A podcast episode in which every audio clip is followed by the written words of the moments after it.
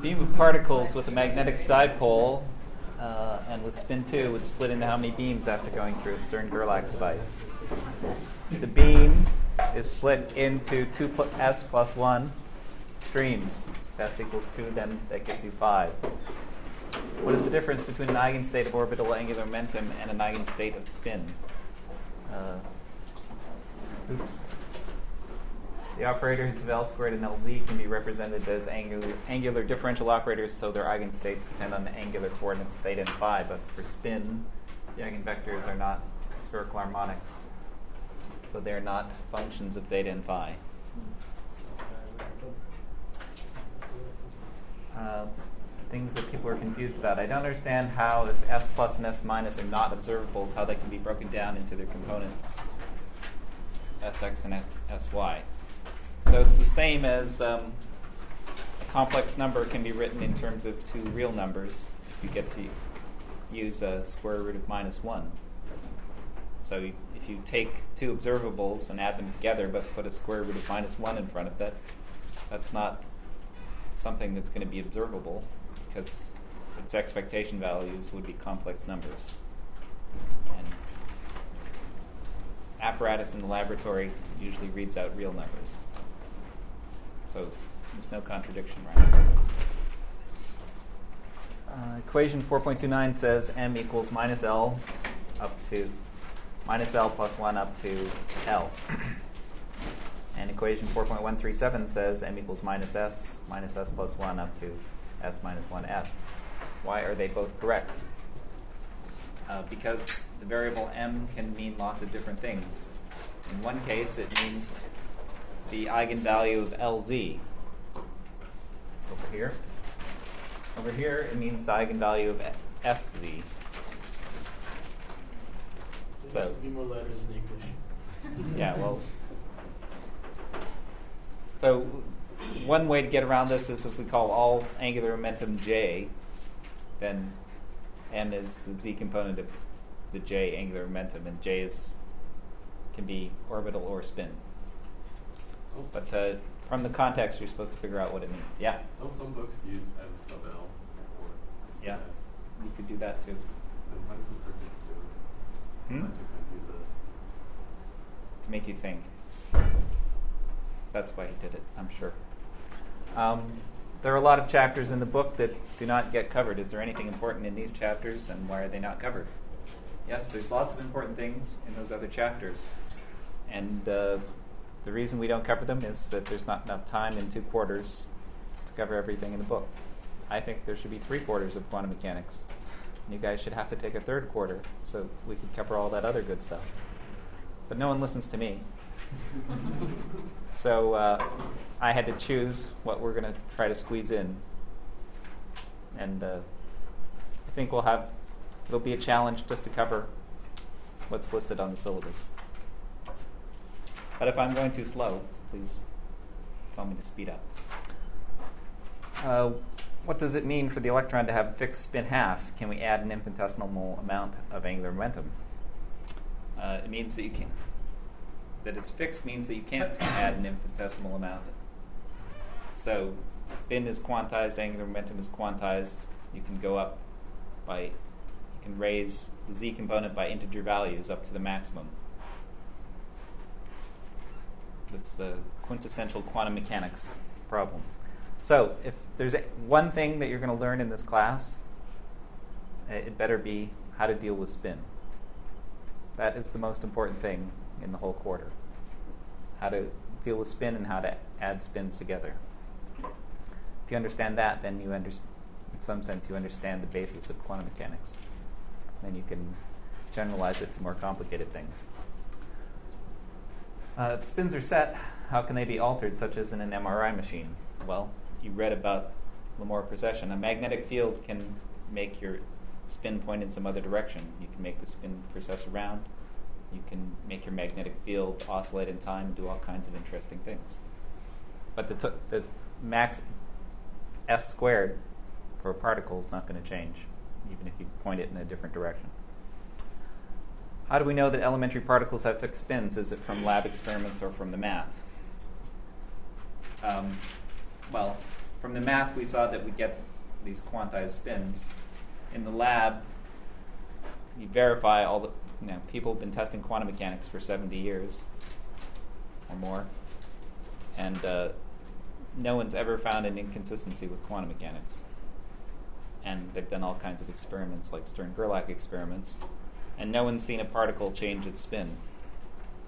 I mean, there are, there are processes where the initial particles are different from the final particles, and the final particles can have different spins from the initial particles, but no one's ever seen an electron change its spin to spin one or spin three halves.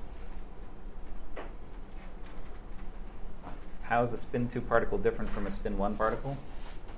Well, one way it's different is that the z component of the spin can go from minus two to plus two. So there's five possible uh, values, whereas for spin one there's only three possible values. So we say that there are five polarizations of a massive spin two particle and three polarizations of a massive spin one. Notice I slipped in massive. So what what's the spin of a photon? You guys know? One? How many polarizations does a photon have?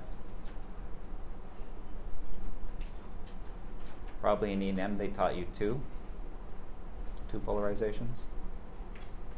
That's polarizers. You can, when you put on polarized sunglasses, you can wear them this way or you can wear them that way. They There's two polarizations of a photon. Uh, the reason the formula doesn't work is that these formulas are for massive particles. Photons travel at the speed of light. So to get the number of polarization right, you have to do quantum field theory, or at least do relativistic quantum mechanics. Uh, how do we determine what S is for a specific particle? Well, we measure it in the lab. No one could have predicted. No one knows how to predict what the spin of, a, or why we have the particles we have, or why they have the spins they have. So the next question, how come spin half seems to be the dominant spin value used in nature? If you can answer that question, then you're going to win the Nobel Prize, because nobody knows. An object isn't physically spinning, turning when referenced to have a spin of, say, spin a half. Why then do we call it spin if it's not really spinning, and how do we visualize what spin is? So as far as we know, an electron is point-like. So a point doesn't have any structure to be spinning. But when we send it through a magnetic field, it acts like it's spinning. So we call it spin because it's sort of like spin, but it's not really. So we could come up with some new name, and they could have called it that, but they didn't. Um, there's no way to visualize it really, but it acts like angular momentum, in a quantum mechanical angular momentum. That's all we know. And it can be half integral.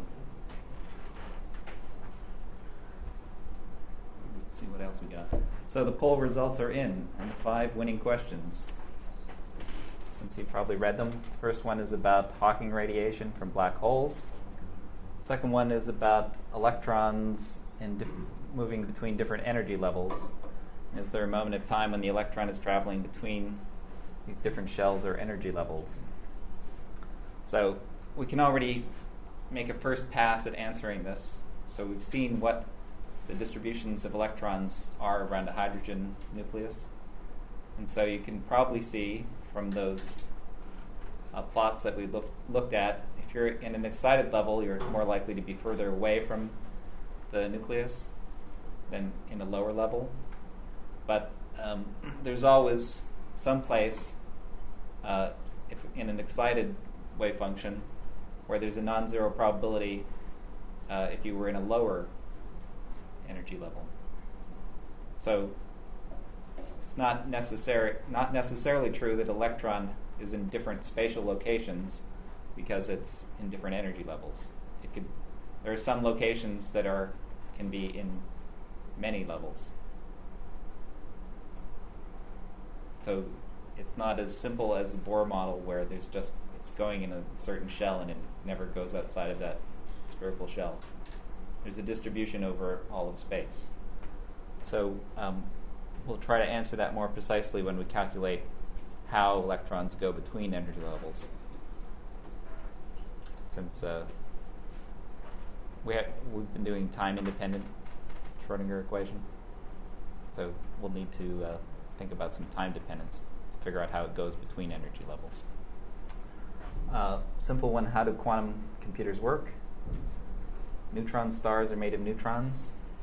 How is that possible? And uh, many worlds theory.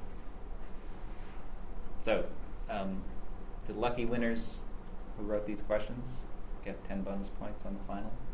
And uh, you guys are supposed to make sure that I answer these questions before the quarter ends.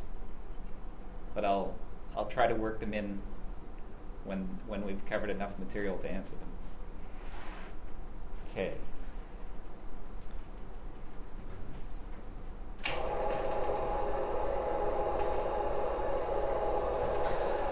So last time we were looking at angular momentum, and we just looked at using the commutators of the angular momentum to figure out its properties.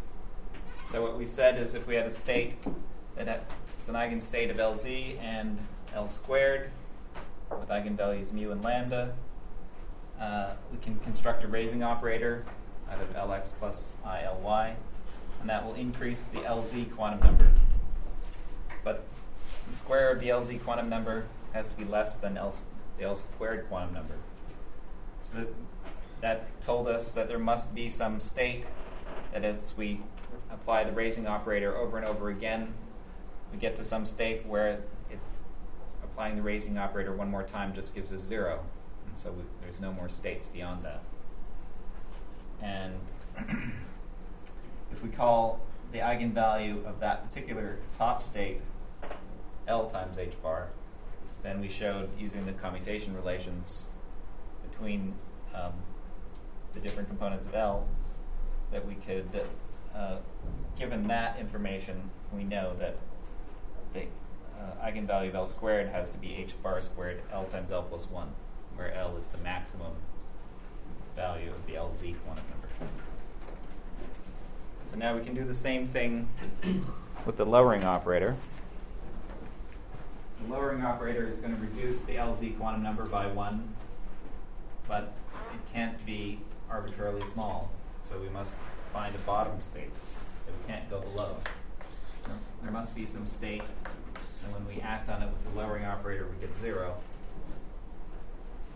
Since again, its square has to be less than the eigenvalue of L squared.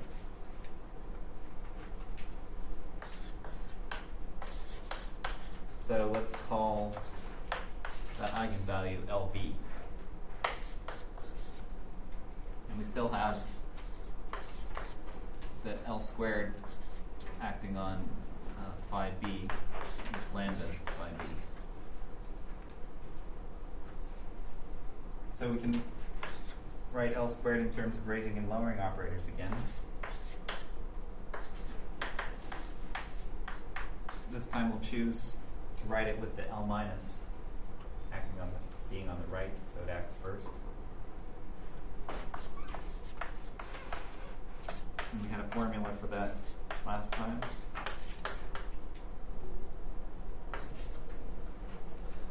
So L squared is equal to L plus L minus plus Lz squared minus I minus h bar Lz. And this came from the fact that um, Lx and Ly don't commute.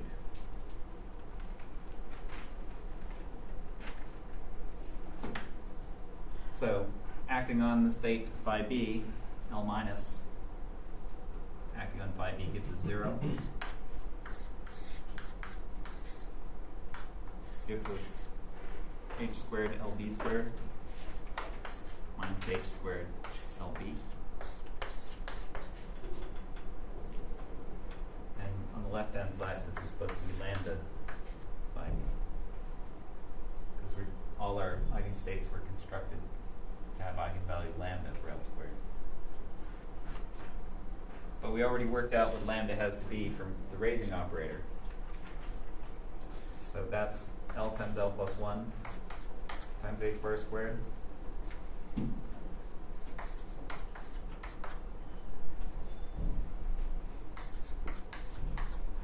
this is L B times L B minus one.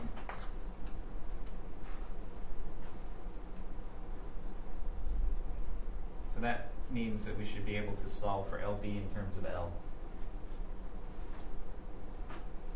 So one possibility is that L B is equal to L plus one.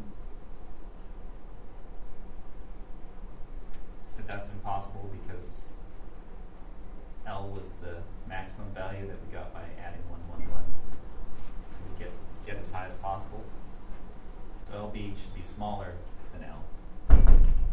So the other possibility is that L B equals minus L, and then L B minus one is minus L minus one, and minus L times minus L times minus one is equal to L times L plus one.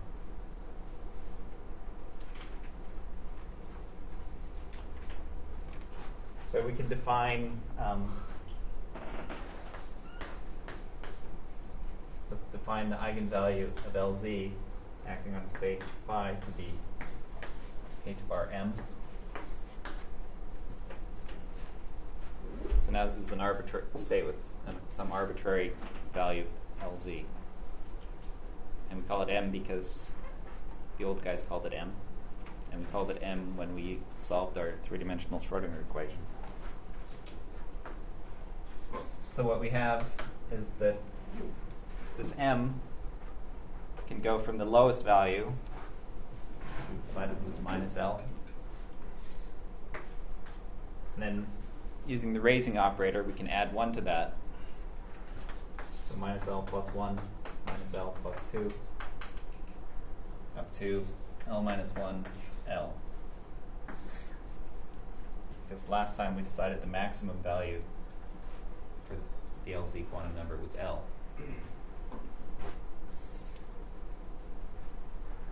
So, in general, there could be n steps to get from here to there, adding integers. Which is to say, L is equal to minus L plus n, where n is an integer. That's how many times we had to go up. And uh, if I add L to both sides, divide by two, I get L is n over two. So if n is even, then L is an integer. If n is odd, then it's a half integer. Those are the only possible cases.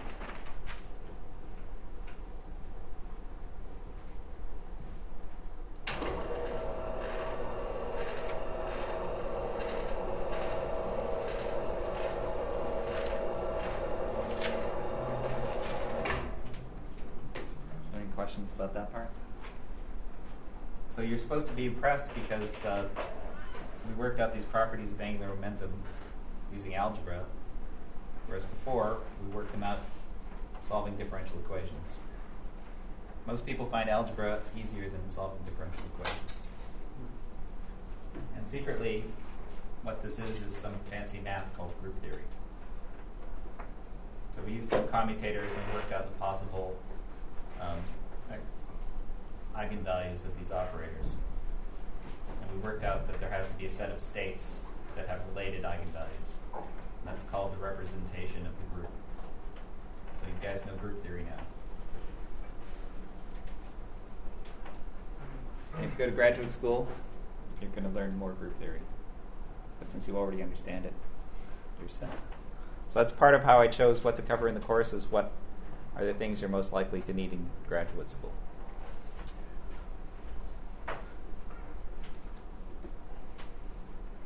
Okay, so there's some painful math that we're going to do. So we know that angular momentum is r cross p, and in quantum mechanics, momentum is a gradient operator, h bar over I times the gradient. And we can write the gradient in spherical coordinates, where these things with, it's the light changing, where these little hats represent unit vectors.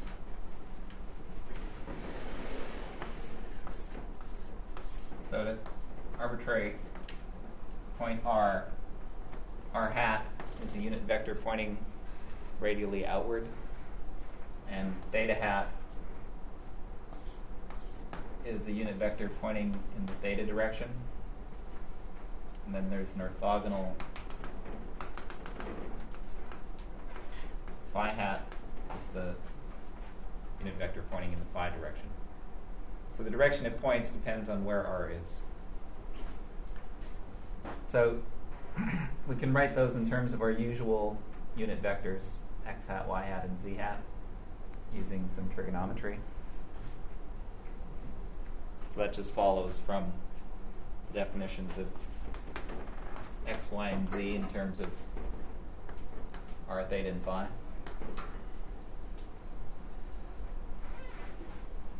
So that, I don't need to go over this part. So let's just work out what r cross p is. So there'll be an r cross an r hat term here. An r cross r hat vanishes. There's an r cross theta hat, which is a phi hat. And there's an r cross phi hat, which is a minus theta hat. And then the magnitudes of r cancel out. So we can write the L as a vector in terms of spherical coordinates can be written like that. And then we can plug in what theta hat and phi hat are in terms of x, y, and z. And we get this big mess. And then we can pick off the coefficient of x hat is L X. So it's got a minus sine phi d by d theta minus cos theta over sine theta cos phi d by d phi. And the same for L Y, pick off the coefficients of y hat. And z hat, we just get one term, d by d phi. And that one we saw before when we were solving the three D Schrödinger equation. And these, uh, these we glossed over because it was too painful. But now you see it in all its gory detail.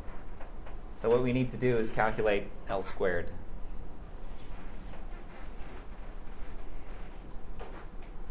So the e well, one way to do it is to write it in terms of L plus and L minus, like we did in our last exercise. So just plugging in what L X and L Y are to derive what L plus L min or L minus is. Uh, using that e to the I phi is cos phi plus I sine phi. We can write it inter compactly with an e to plus or minus I phi and a plus or minus I cotangent theta d by d phi. And our expression for L squared, well, one, the way we just wrote it a minute ago was L plus L minus plus L Z squared minus H bar L Z. So we need to work out what L plus L minus is. So we need to write L plus acting on L minus. So we factored out an H bar squared. So this theta derivative goes through this e to the I phi. So we get a term with two theta derivatives. Then the theta can act on this cotangent theta. So we get a one over sine squared theta. And then it can come through to this. So we get it d theta d phi. Then this phi derivative can act on the exponential, so it'll bring down a minus I. Uh, and it can act here, so we get another mixed derivative. And it can act here, so we get a second derivative. And then using some trigonometry,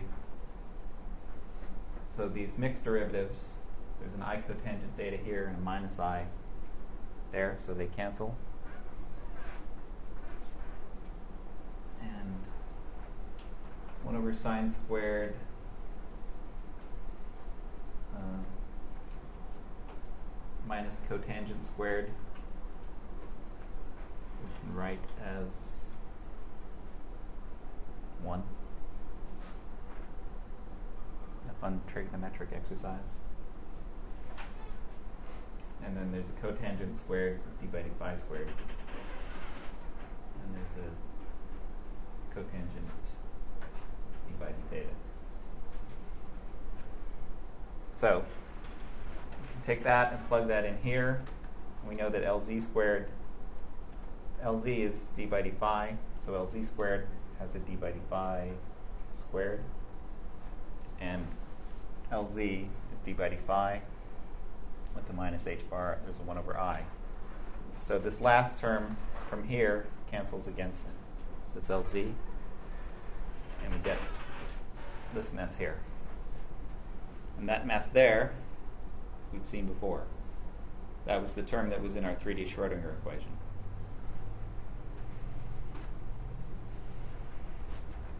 So L squared is this thing, and since we already solved the three D Schrödinger equation, we know its eigenfunctions are these Y L Ms.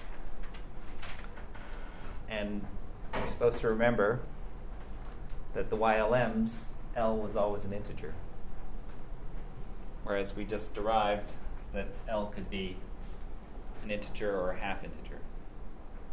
So these are half of the solutions, the possible eigenstates of angular moment, momentum. So we can rewrite our three D Schrödinger equation like this. So here are the terms with radial derivatives, and there was this big angular mess. So we can write big angular mess as just L squared times one over two mu R squared. And even more fancy, we could write this, this term is just P squared over two M, written in spherical coordinates, the radial momentum. And this, so this is a radial kinetic energy, and this is a rotational kinetic energy. And you could write it as oops, L squared over two I, where I is, for a point particle at radius r, is mu r squared.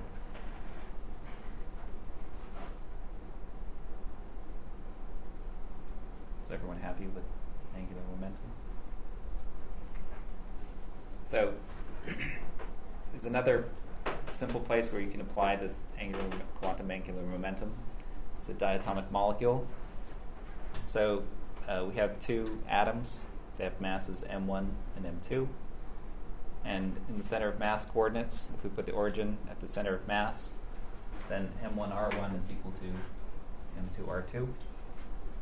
And we can write this in different ways. If we add m two r one to both sides, then we have this. And if we add uh, an m one r two to both sides, we have this. And if we work out uh, the moment of inertia, it's m one r one squared plus m two r two squared. And we can solve this. We can write r one, divide this guy by m one plus m two. You get an expression for r one. We plugged in here. Divide this one by m one plus m two, and we get an expression for r two that we plugged in here. And they both have r one plus r two squared in them, so we can combine the terms then. And we get uh, m one m two over m one plus m two. And we call r one plus r two, that's the total distance between them, r. And this we recognize as the reduced mass. So for this diato- diatomic molecule, we can write the Hamiltonian. If we assume that it's a rigid rotator, so the distance between the atoms is fixed, then the only term in the Hamiltonian is going to be this rotational kinetic energy. And we want to solve the Schrödinger equation. So we want the eigenvalues of the Hamiltonian, which is the energy. But we already know what the eigenvalues of L squared are. They're the Y L Ms. So we've solved it. It's done.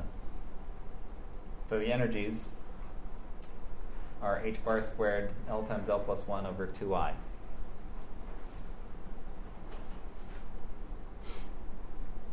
So that was too easy. Yeah? We don't use the radial part of the equation? So we're pretending for the moment that the distance between the atoms is fixed somehow. I'll come back to that in a minute. So if we apply this to oxygen, O two, uh,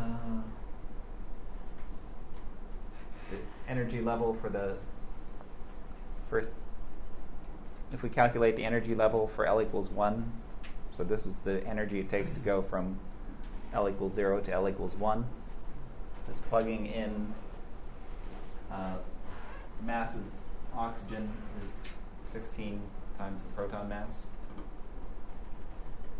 Neutrons and protons are roughly the same mass.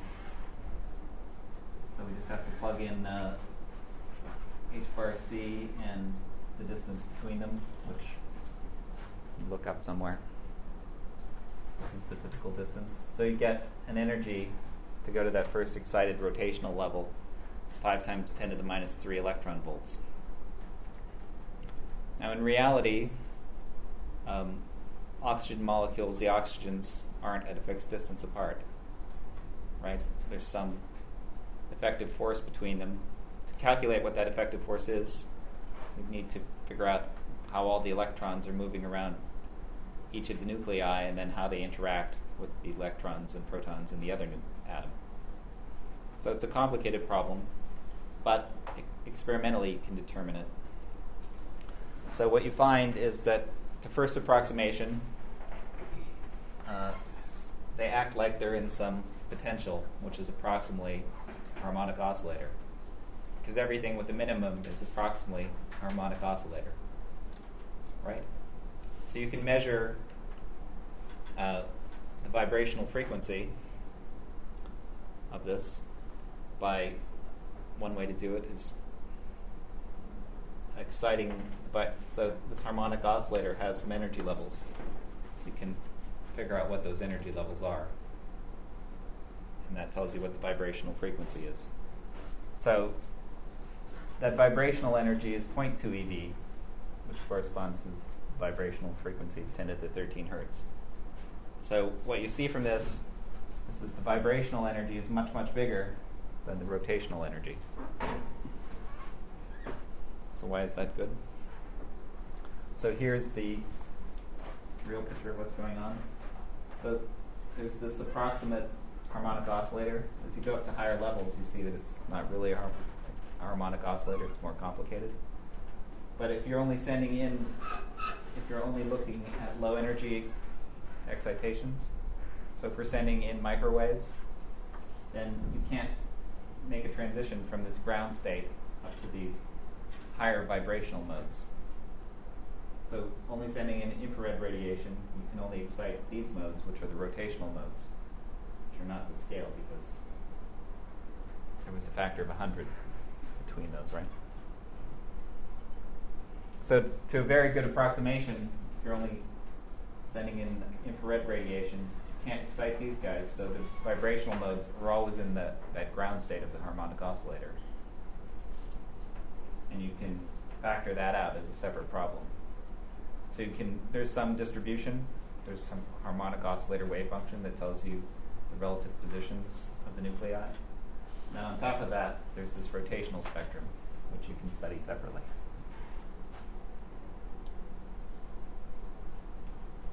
Are there any questions about that?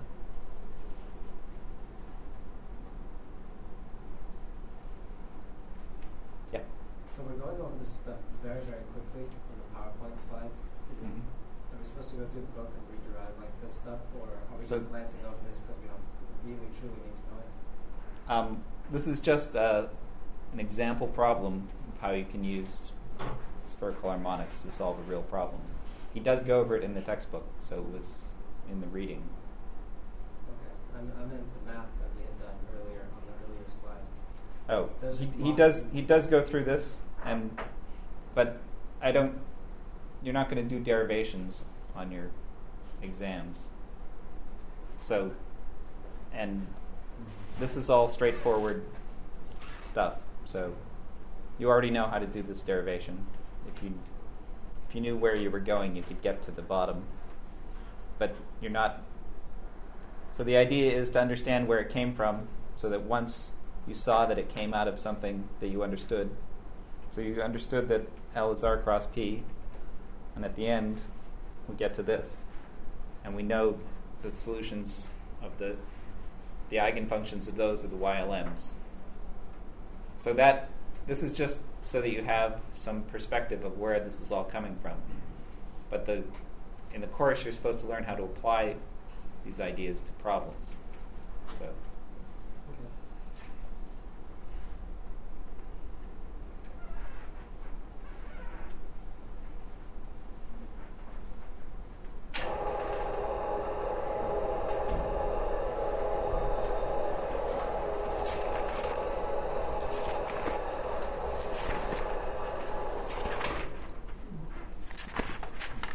So we found half of the eigenstates of angular momentum.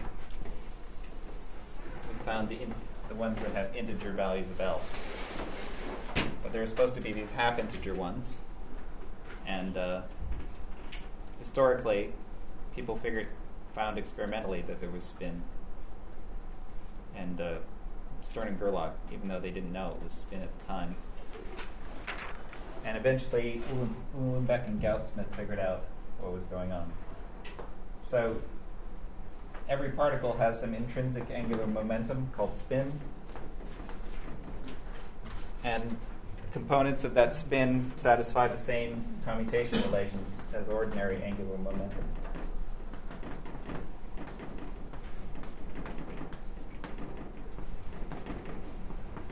So Sx commuted with Sy gives I H bar Sz, and then everything is cyclic.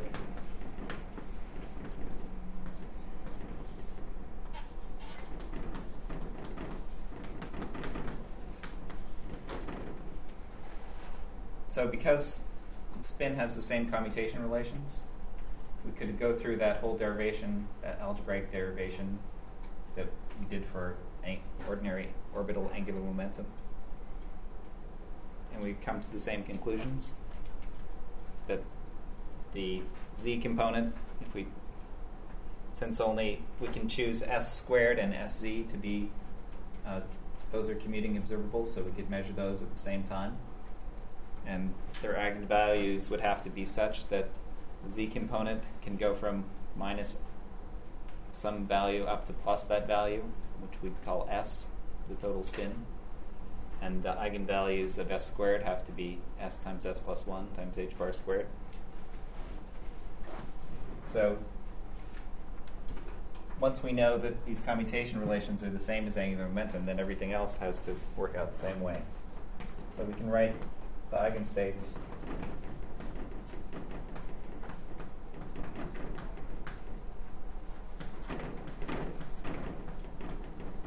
like this. We can label them by some quantum number for S squared and some quantum number for S z. So which we call the state with spin S and z component M, S m, and S squared acting on that state gives us H bar squared S times S plus one. And S z acting on that state gives H bar M.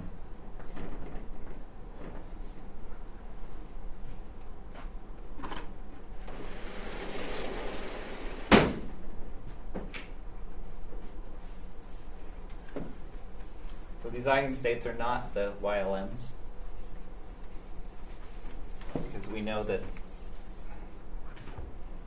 those come out of particles going around in three dimensions. And we're talking about intrinsic angular momentum. So we're talking about things that, as far as we can tell, don't have structure. So we're not thinking of these as Y L Ms. These are just eigenstates of intrinsic spin.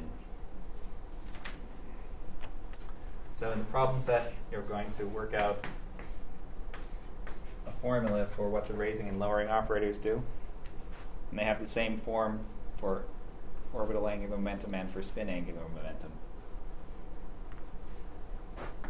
So the raising and lowering operators acting on a state Sm give you s square root of s times s plus one minus m times m plus or minus.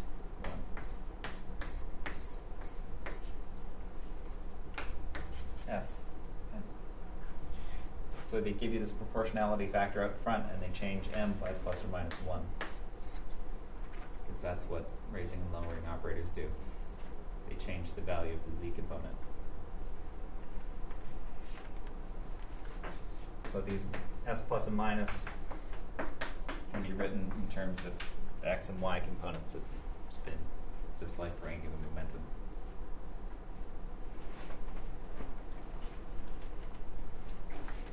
So the values that this quantum number S can take are zero, a half, one, three halves, two.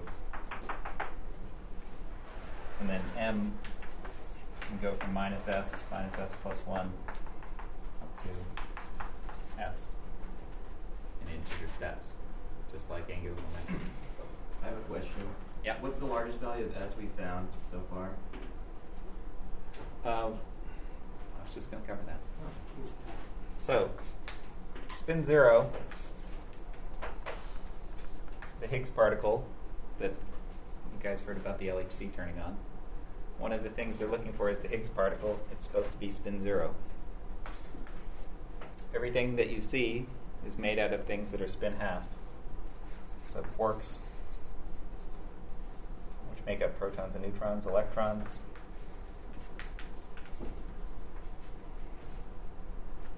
That's everything that you see. Neutrinos are also spin half. You don't see them, but they're there, coming out of the sun, and all around us from the Big Bang. Photons are spin one, and also the other um, force carriers for the interactions you probably don't know about. Things that hold quarks inside nuclei. Gluons. Gluons are spin one.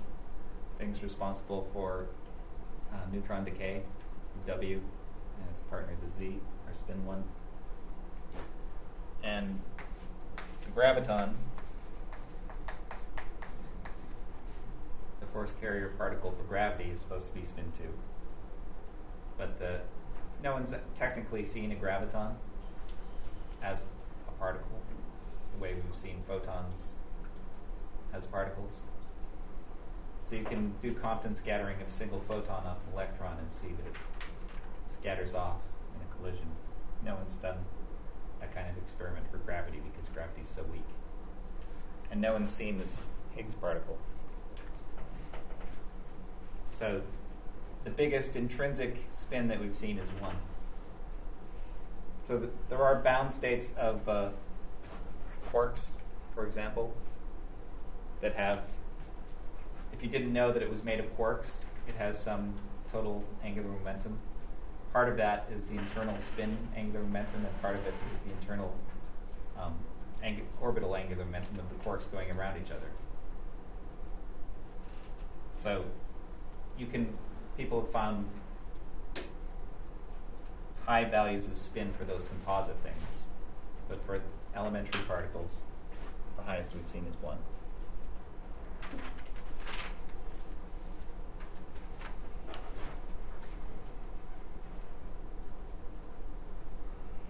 So when we're talking about elementary particles, it means that we don't think they have any structure, as, at least at the length scales that we've probed. So they're point-like. And you could imagine that, if you wanted to, you could imagine that somehow magically a photon is a bound state of something so small that we can't see it somehow. And so this is really some orbital angular momentum of some constituents. But there's no way in quantum mechanics that you could pretend that the electron is a bound state and this is some internal orbital angular momentum. It could be a bound state, but you'd have to put something with spin half inside in order to get the total angular momentum to be spin half, as we'll see.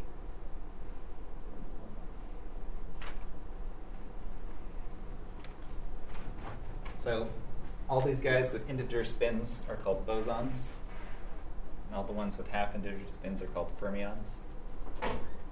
And uh, that's important later on when we get to spin statistics.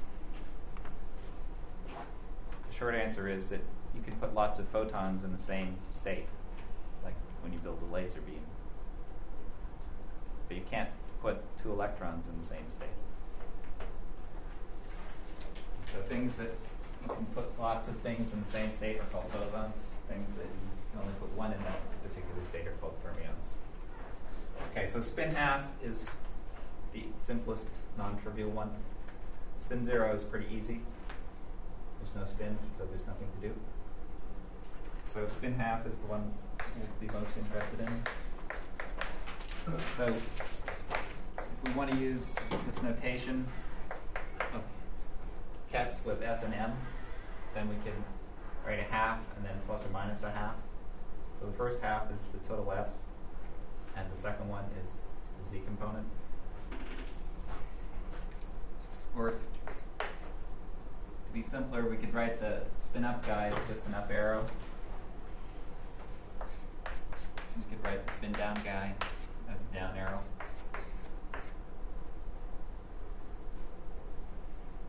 Or we can write things in terms of two-component vectors. So we could have a general state chi and represent it as a two-component vector, which means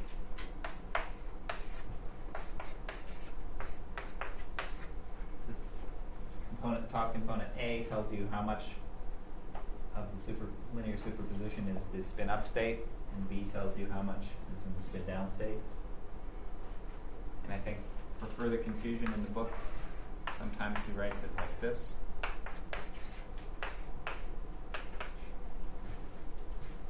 So if you don't like cat notation,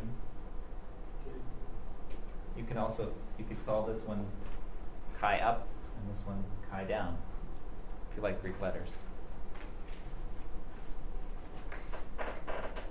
So chi up would be one zero, and chi down would be zero one. So these are basis vectors, where spin up and spin down in the z direction. So the advantage of this is that uh, working with two-component vectors is pretty easy. Yes? Everyone agrees? Mm-hmm. So, and if you want to be fancy, you can call these two-component vectors spinners, because they're, they can have complex numbers appearing. And it reminds you that you're talking about spin.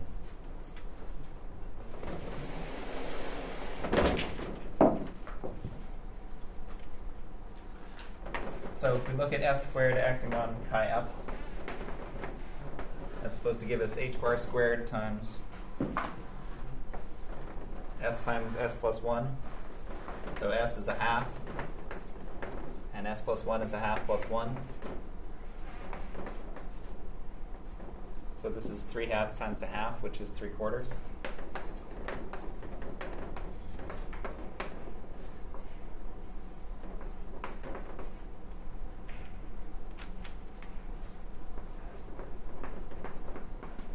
Squared acting on chi down has to be the same thing. So it's h bar squared times three quarters chi down.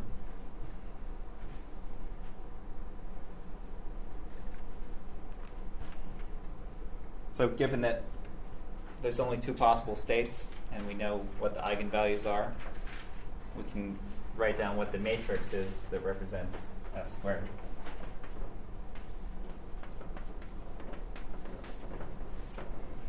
So acting on the spin up, it gives three quarters. Acting on the spin down, three quarters h bar squared. Acting on the spin down, it gives three quarters h bar squared. And it doesn't give us any mixtures, so it's a diagonal matrix.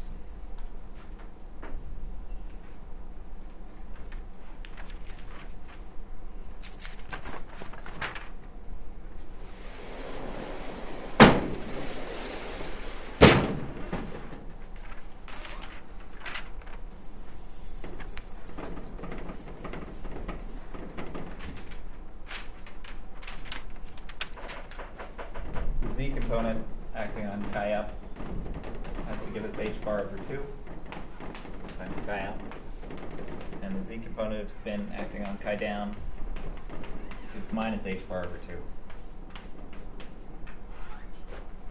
And so we know how to write the matrix that represents S Z.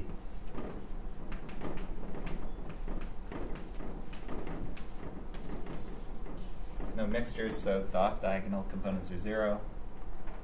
The diagonal components are h bar over two and minus h bar over two.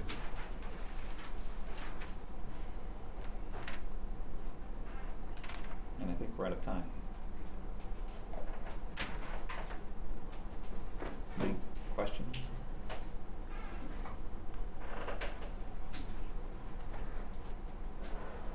Yeah? Do you completely understand quantum mechanics? No. Okay. That's why I like teaching it, because then I get to learn quantum mechanics. phone. I don't have to feel bad if I just have trouble with it. I'll always have trouble with it. Um, well, hopefully you'll have less trouble the more problems you've solved. I wish it would. So anyone who says they understand quantum mechanics is lying. But you can become proficient at quantum mechanics even if you don't fully understand it.